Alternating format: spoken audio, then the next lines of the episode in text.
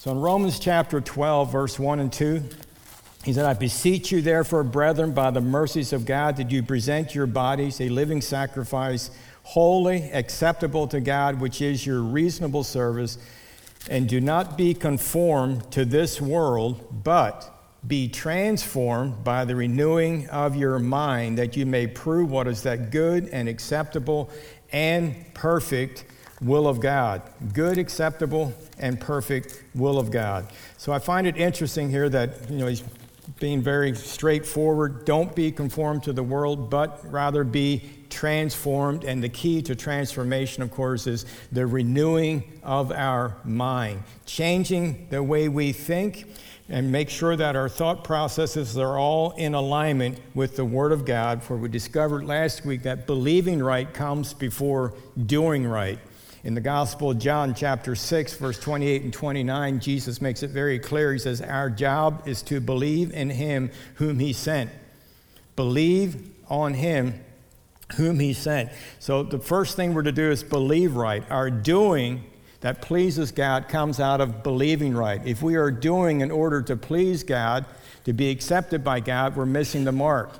I used the illustration quickly last week about, you know, when I, when I mess up and I fall out of the good graces of Nancy for, you know, I may have messed up, instead of uh, just trying to get things right and have good, healthy communication and good, healthy dialogue and, and hearing and believing right about the situation, I, my, my natural tendency, my, my love language is serving. So I want to do something. I'm going to do something to fall back, you know, to, to work my way back into the good graces. And one of Nancy's friends listened to the message twice and sent Nancy a text and said, you know, because I use the illustration that, I, you know, I'll start by cleaning the kitchen floor. And, you know, the kitchen floor is really clean at our house. if you wonder why my house is so clean, now you know. it's like, all right, Pastor Ray messed up again. But I'm doing better because I used to do the bathrooms, the kitchen floor, the living room. But her, her, good friend text, sent her a text and said, My goodness, you should wait beyond the kitchen floor. Let him do the whole house before you tell him what you really want him to do. So, so thank God that he's not like that. He's not waiting until we try to figure the whole thing out ourselves. His grace is more than sufficient, and he'll come and redeem us and restore us. So, changing what we believe is key to experiencing lasting transformation in our lives. So we constantly have to be asking ourselves, taking inventory and asking, is what I believe to be true about my present circumstances? Is it, is it in alignment with the Word of God? You know, does what I believe align with God's with, what God's word declares to be true about me? Or do I need an alignment? You know, do I need to make a transition here in order to uh, to, to come into alignment with the Word of God. And so it, it's important to do that because we can be reading Scripture and we, sometimes we just read it lightly or we, we, read it you know, out of tradition or whatever, but we come across Scriptures that tell us that we've been redeemed, we've been made, uh, created. Matter of fact, if you start in the book of Genesis, you'll find out right up front that we've been created in His likeness, in the image and the likeness of God. Well, do we really believe that we are in the image or the likeness of God, or do we fall for the story that, well, Adam blew that whole thing? Well, yes, they, uh, it was blown, but the good news is Jesus came back to redeem us back to our original state of being, and that is in the likeness and the image of God. We are holy in His sight. We are made right in His sight, in His image, and th- that's the, the type of language we need to uh, be reading uh, from the epistles. We see it very clearly, and we need to uh, transform our thinking to believing these truths about ourselves. And that's where lasting transformation comes from. So so the good news is is we have uh, we uh, you know we might be asking constantly asking ourselves can we really change can we really change, or are we forever locked into whatever patterns nature and our nurture left us with in our childhood? You know, is it possible to see a new reality created in our lives? And if it is possible, how is it possible?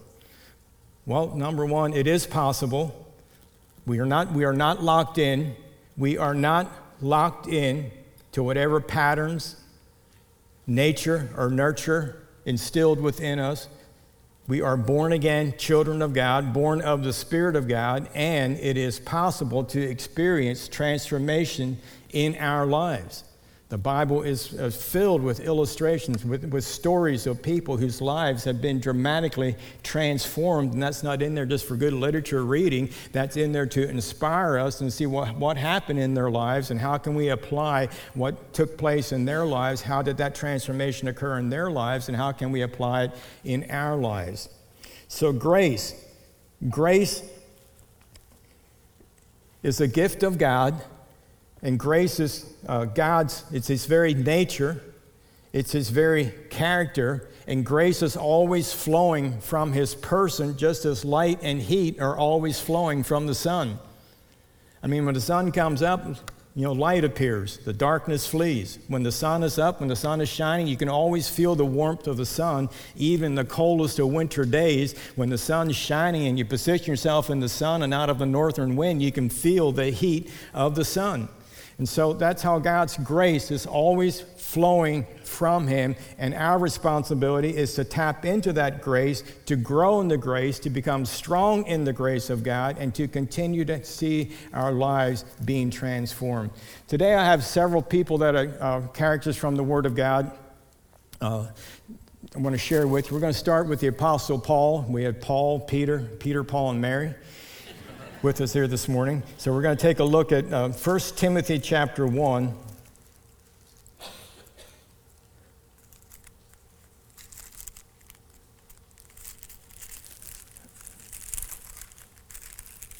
First Timothy, I'm going to tell you one. See if I can find it here. First Timothy 1, chapter, uh, 1 Timothy 1, verse 12 through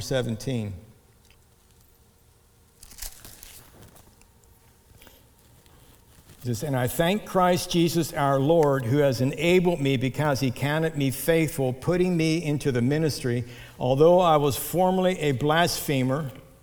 Notice the word formerly. Everyone say formerly. So I was formerly a blasphemer, a persecutor, and an insolent man, or the marginal says a violent, arrogant man. You know anybody like that? A violent, angry But I obtained mercy because I did it ignorantly in unbelief. And the grace of our Lord was exceedingly abundantly with faith and love which are in Christ Jesus. This is a faithful saying and worthy of all acceptance that Christ Jesus came into the world to save sinners, of who I am chief. So he's acknowledging that I'm chief among sinners. I was a very angry man. I was a, a, a, blasphemer, a persecutor, violently angry, but I obtained mercy. And it's a faith, God is faithful. Uh, he came into the world to save sinners, of who I am chief.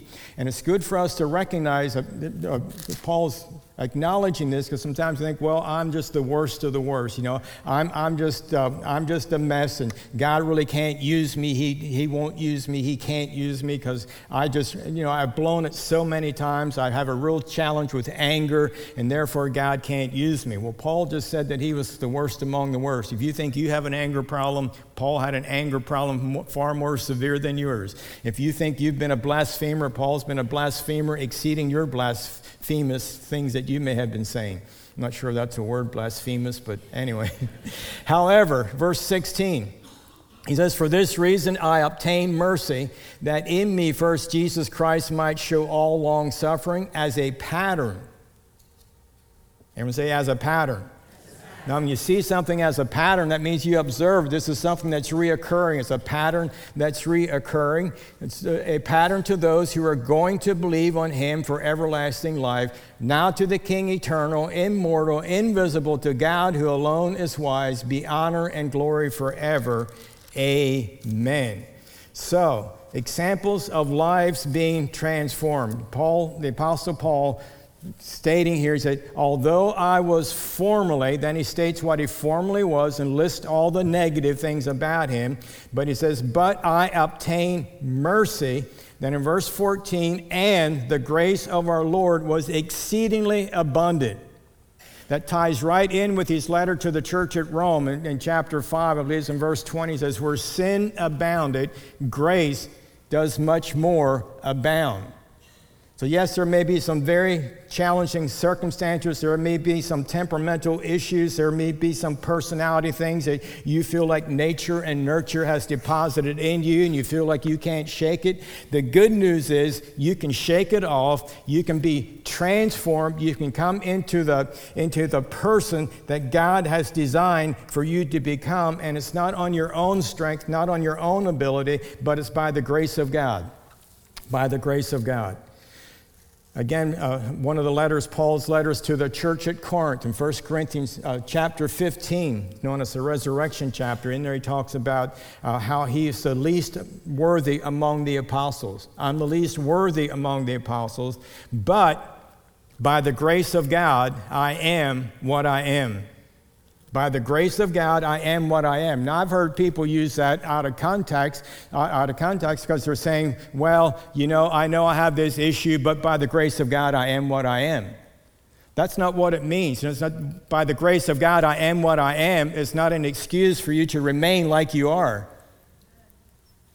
But I've heard it numerous times over the years where people are, are defending themselves and say, Well, I tried to change, but I can't change. But it's just by the grace of God, I am what I am.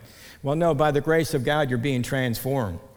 That's what Paul was talking about. I wasn't worthy to be an apostle, but by the grace of God, I've been transformed. Now I am an apostle. Matter of fact, you'll be hearing about the apostle Paul quite a bit when we're talking about grace.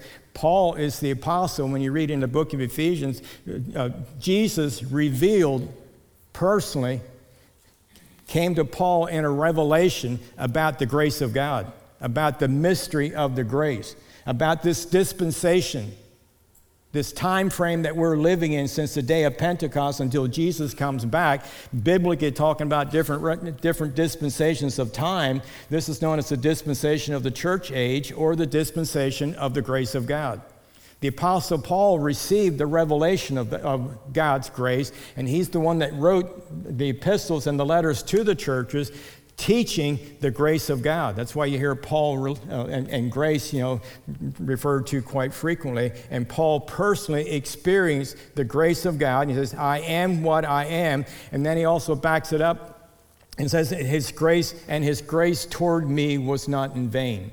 That's our goal that by the grace of God, we experience His transformation, and that His grace towards us for transformation is not in vain. We're going to capitalize on it. We're going to see tremendous transformation take place in our lives.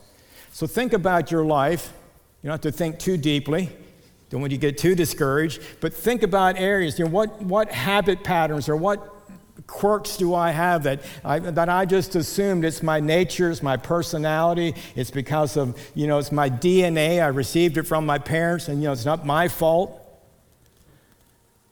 Which one of those negative traits have we just settled on saying, well, it, I'm not responsible for it, it's who I am, and haven't really applied, or perhaps you have tried in the past, but you've given up, you've become discouraged because you, you know, the reality is you may have tried to do it on your own strength. or some self help books that are uh, uh, readily available to us today. And they're not, not all things in self help books or self help books are wrong are not good for you, but in and of themselves, it won't be lasting change. Any lasting permanent change has to be grace based. If you do it by your own work, by your own self help, the moment that you'll be fine for a few days, a few weeks, or possibly even a few years, but sometime you're going to become weary. You're going to become tired. And, and you're, you're going to revert right back to habit again. But when it's a grace transformation, you don't, get, you don't become weary. Jesus said, Come to me all you who are weary and heavy laden. I'll give you rest. My burden is easy, my, my yoke is light. And so when we're doing it by the grace of our Lord and Savior, Jesus Christ, we, we can experience the victory. So when you're reading through the Word of God and you hear the Apostle Paul talk about all the, the, the crazy things that he used to do, he used to, you know, persecuted the church. He, he took men and women into captivity and put them in prison. He held the, the, the he held the clothing when Stephen was being stoned. You know, so he was, he was a very violent person. Matter of fact, today we would consider him to be a terrorist. The way he persecuted the church of God, he was, he was a terrorist. But he had an encounter with Jesus. We heard about encounter a few weeks ago. He had an encounter with Jesus that he wasn't necessarily expecting, but he had an encounter with Jesus and his life was transformed. That transformation took place when he became a born when he accepted Jesus as his Lord and Savior, and it was a continual work in him. He continued to be transformed. He continued to grow in the grace of God. Jesus gave him a revelation of the grace of God and he continued to, to experience it in his life and continued to, uh, to preach it as well. So, Paul's pretty popular. Most people have heard of the Apostle Paul, whether you're a new Christian or you've been a Christian for years, or perhaps you're not even a Christian, but you heard of the Apostle Paul. But, uh, and, and perhaps you know about his history, you might know some of his story. But there's another transformation in, the, in, in God's Word that I enjoy, and it, it's not heard of so much. But you remember the story of Mary and Martha? When, they had Jesus over to the house for dinner, and Martha's busy serving, and Mary is found sitting at the feet of Jesus. This is found in the Gospel, Luke chapter 10. And Mary's just sitting at the feet of Jesus, listening, hearing him teach, and, and, and Martha's busy, busy, busy, working, working, working. There's nothing wrong with serving, but even in our service, we need to be doing it in the grace of God, not in our own flesh. Well, Martha got frustrated and discouraged, and she lashed out at Jesus and she accused Jesus of not caring. And, you know, my, my sister just sitting at your feet and she's not helping. You know, can't you tell her to help? And Jesus pretty much rebuked her and then instructed her. He said, uh, Martha, you are worried and troubled about a lot of things, but your sister, Mary, she's chosen the good thing. She's chosen, she, she made the right choice. And then when you look at the choice of what Mary did, it's Mary made the choice to sit at the feet of Jesus and to learn of his ways. To receive, she was receiving grace upon grace. And Jesus basically told Martha, You need to learn to receive grace like Mary is receiving grace. Well, Mary and Martha appear again in the Gospels, in the Gospel of John, chapter 10, excuse me, uh, chapter 11.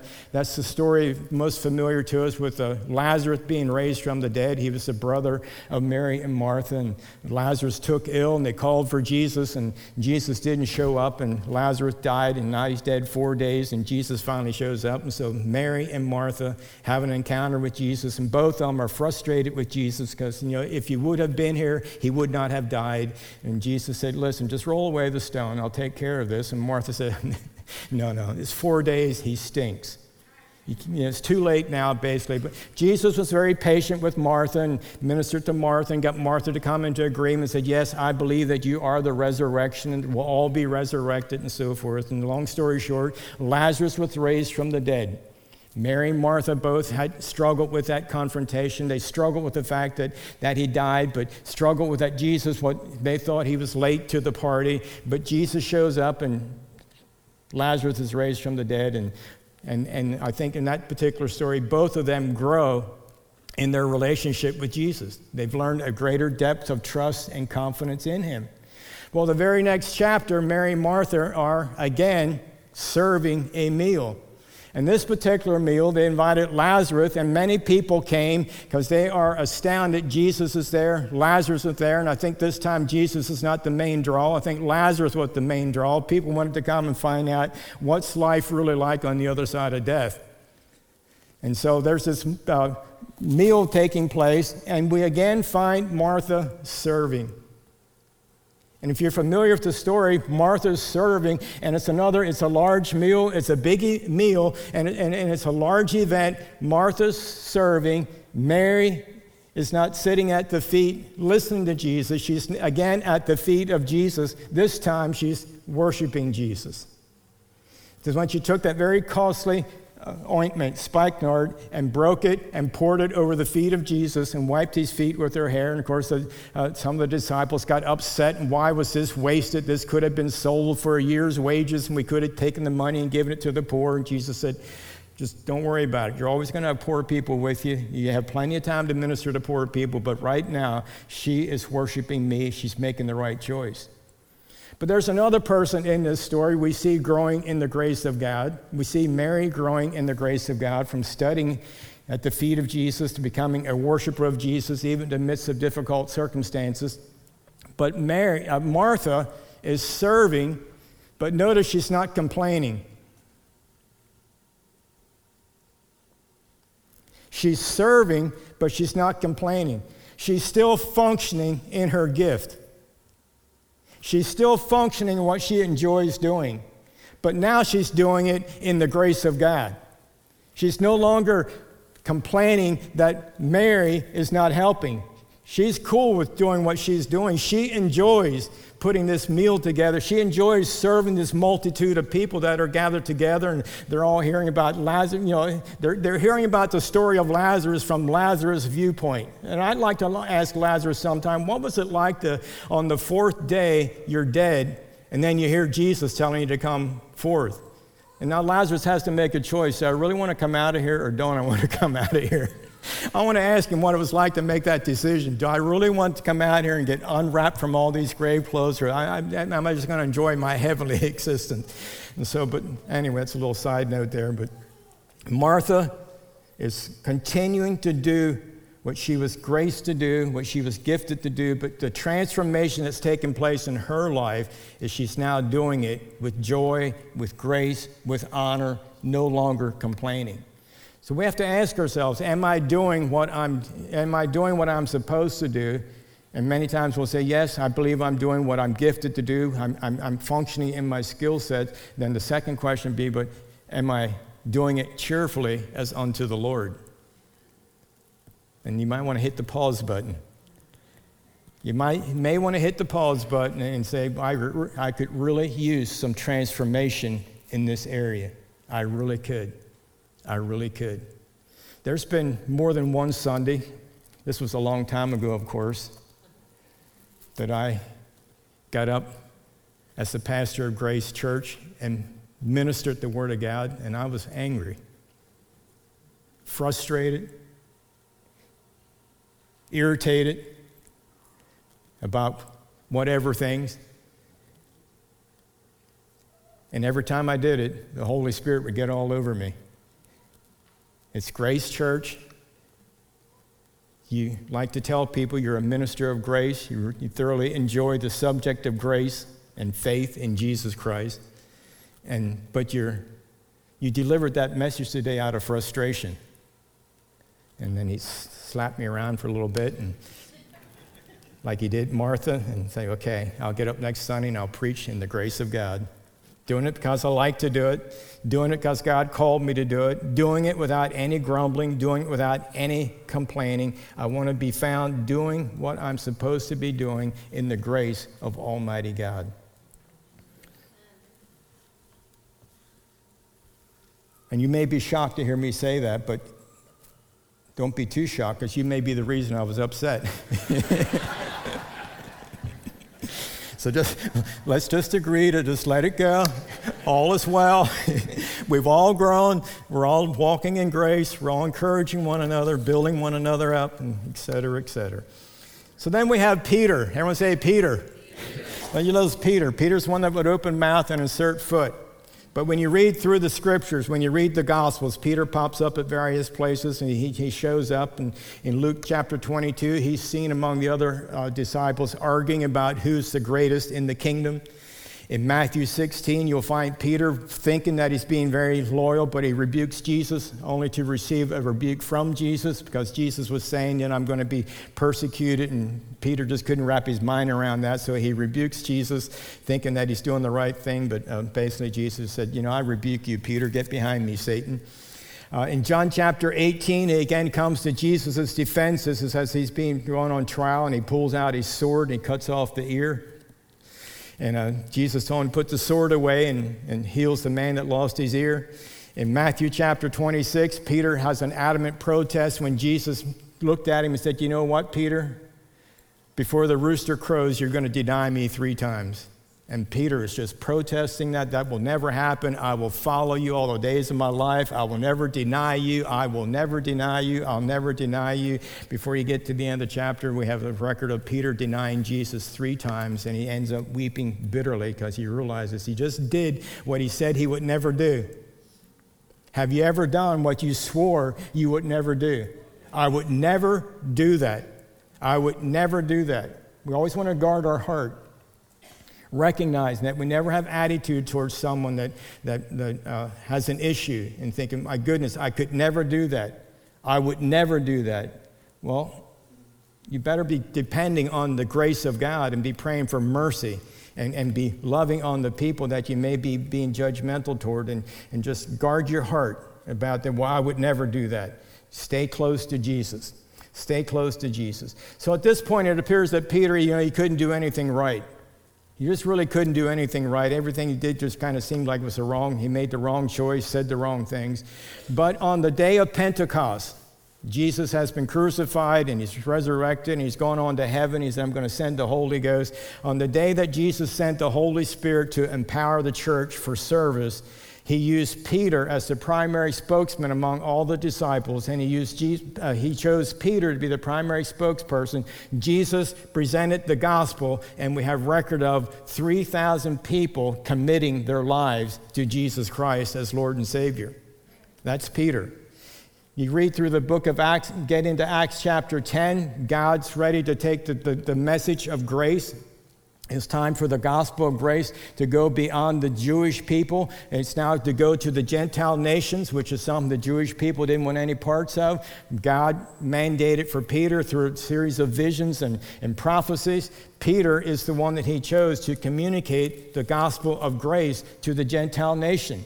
At first, Peter was very adamant. He said, Not so, Lord. Not so, Lord. I have never eaten anything unclean, meaning I have never hung out with, a, with, with Gentiles, and I've never done that. But eventually, Peter agrees to do it. God chose him to be the primary spokesperson. Now it seems that Peter's failures are behind him. They're behind him. He's now on target. But you read in, and get into the book of Galatians in chapter 2, Peter is being rightfully rebuked by the Apostle Paul because Peter is playing the role of a hypocrite. When he's among the Jewish brethren, he's, he's adhering to, uh, to their diets. And when he's among the Gentile brethren, he's enjoying the, he, he's enjoying the pork and sauerkraut and, and hamburgers on the grill. And then when the Jewish people come back, he abstains from that and he comes back to all the Jewish traditions. And Paul saw that he was playing the role of a hypocrite. And as a leader in the church, he saw how dangerous that was for an apostle, the leader of the church, to be playing the role of a hypocrite. And he rebuked him for it. He rebuked him for doing that.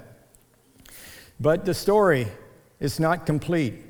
God again saw fit to choose Peter to grace Peter and to anoint Peter to write two New Testament letters that we have in the, in the canon of Scripture today. And it's First Peter, and anyone know the name of the second one? Second Peter. Very good, church. You all are really coming along quite nicely. I'm really happy after 30 some years. Praise God. So, Peter, in both his letters, when you read his letters, he opens both of them with grace and peace be multiplied to you.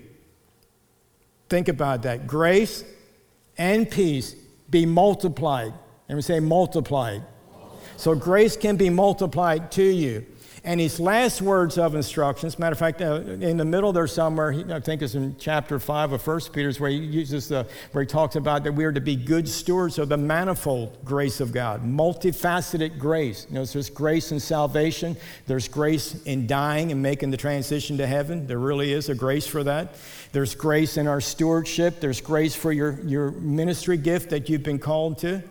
So there's a multifaceted grace in our lives. He's instructing, he's instructing us to be good stewards of the multifaceted grace of God. But he closes his second book, the very last verse, 2 Peter chapter 3, in verse 18. He says, Grow in the grace and in the knowledge of our Lord and Savior, Jesus Christ. Grow in the grace and in the knowledge of our Lord and Savior, Jesus Christ. My heart for my life for your life as members, worshipers here at Grace Church is that we would always continue to grow in the grace and in the knowledge of our Lord and Savior, Jesus Christ. I mentioned it last Sunday, I'll mention it again. Grace is not static. You can't just go through life just looking at someone else and say, oh, they're so graceful, they're so gifted. They're so good at that. And then, then, then dismiss yourself thinking, I could never be that grace. I could never be the, that good at what I do. I could never serve all those people without complaining. I could never do that task without murmuring. I could never be that faithful. I've, I've never had it modeled to me. Or I could never be that joyful. I could never be that patient. Well, how patient do you want to be? And what is it that's bothering you about your impatience, other than the fact that you're impatient and you know it's wrong? We're to be patient. We're to be kind. We're to be loving. We're to be gentle. How gentle can I become? How happy can I be? How much joy is there to have? Just a few weeks ago in meditation, I sensed the Lord, one of the things I'm to be working on and, and to receiving, working on God's grace, developing, growing in the grace of God in my life is in the joy of the Lord and in, in, in, expressing it. If you were to ask me at any time, Are you happy? I'd say, Yeah, I'm happy.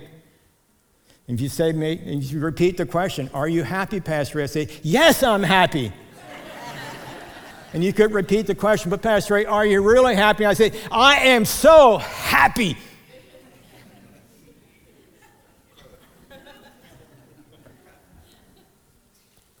And what God was speaking to me is learn to express what you're feeling. You, you, you really are, you have, I have a lot to be thankful for.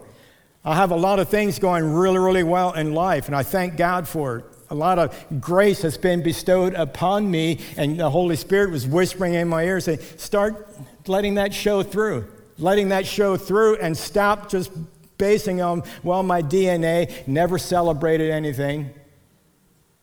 Never celebrated much of anything. I should say, I, never is probably an overstatement, but I didn't grow up in a celebratory household. Just wasn't part of what we did. We didn't celebrate things to the extent that many people celebrate things. Driving through Philly yesterday, uh, going through a section of houses where houses are really tight and there's no, really no lawn, and we're stopped at a light, and here's a house right up against a concrete sidewalk, and there's no grass space, and they're having a birthday party. And out front, they have tents set up, and there's balloons right on the sidewalk, right next to the street, and they have, uh, uh, I think they have two different portable, you know, their little swimming pool things. And I, I just mentioned to Nancy, I said, boy, they sure utilize the space that they have. Made me think about why should I complain about my backyard? I have a much larger backyard than they. I don't think they had any backyard. And what do I do with my yard? I make sure that it is manicured properly in case you stop by, but other than that, there's no party going on. I thought I have what they wish they had, and I'm not even using it. But there's other illustrations, just learning to be happy. And just you ask God, and you, might, you may not even have to ask God, but God's been whispering to you. He's been bringing that convicting voice of the Holy Spirit into your life. What do you need to, uh, what area do you need to grow in grace in? My grace growth is to learn to just express more of the joy of the Lord. Really, you know, because I'm happy. I really am happy. stop asking me. or I'll get unhappy because you're irritating me because you're always asking me, Are you happy? Are you happy? I am so happy. I am ecstatic that we are done and we get to go home and we get to enjoy a nice day, right? Father, in the name of Jesus, thank you for your grace that is more than abundant. That where sin is, has abounded and is abounding, your grace does much more abound. Father, my prayers is that we'd all be freed up from whatever assumptions we've made, that we are stuck with a personality, we are stuck with a habit, we are stuck with it may be anger, it may be fear, it may be just doubt, unbelief, just whatever it is that we're stuck with, it, it's, not, it's, it, it's not fruit of the Spirit of God that's within us. It's, it's works of the flesh. Whatever those areas in our lives are, Lord God, that we can apply the grace of God to it. We can bring your grace into it. We can come before your very throne to obtain mercy and to discover grace to help us in this in this time of need, in this situation in my life. I, I, I, can apply grace to the joy. I can apply grace to patience. I can apply grace to mercy. I can apply your grace to kindness. I can become stronger in these areas. I can apply your grace to my stewardship. I, I don't need to continually be frustrated at my lack of stewardship abilities and just seeming like I can never get uh, on, on top of the money situation. But Lord, that there's grace there's grace. The Macedonian church received an abundance of grace. In, in the midst of their poverty and their great trials of affliction, you, you showered grace upon them. They became an illustration of generosity. Father, we can become generous, kind,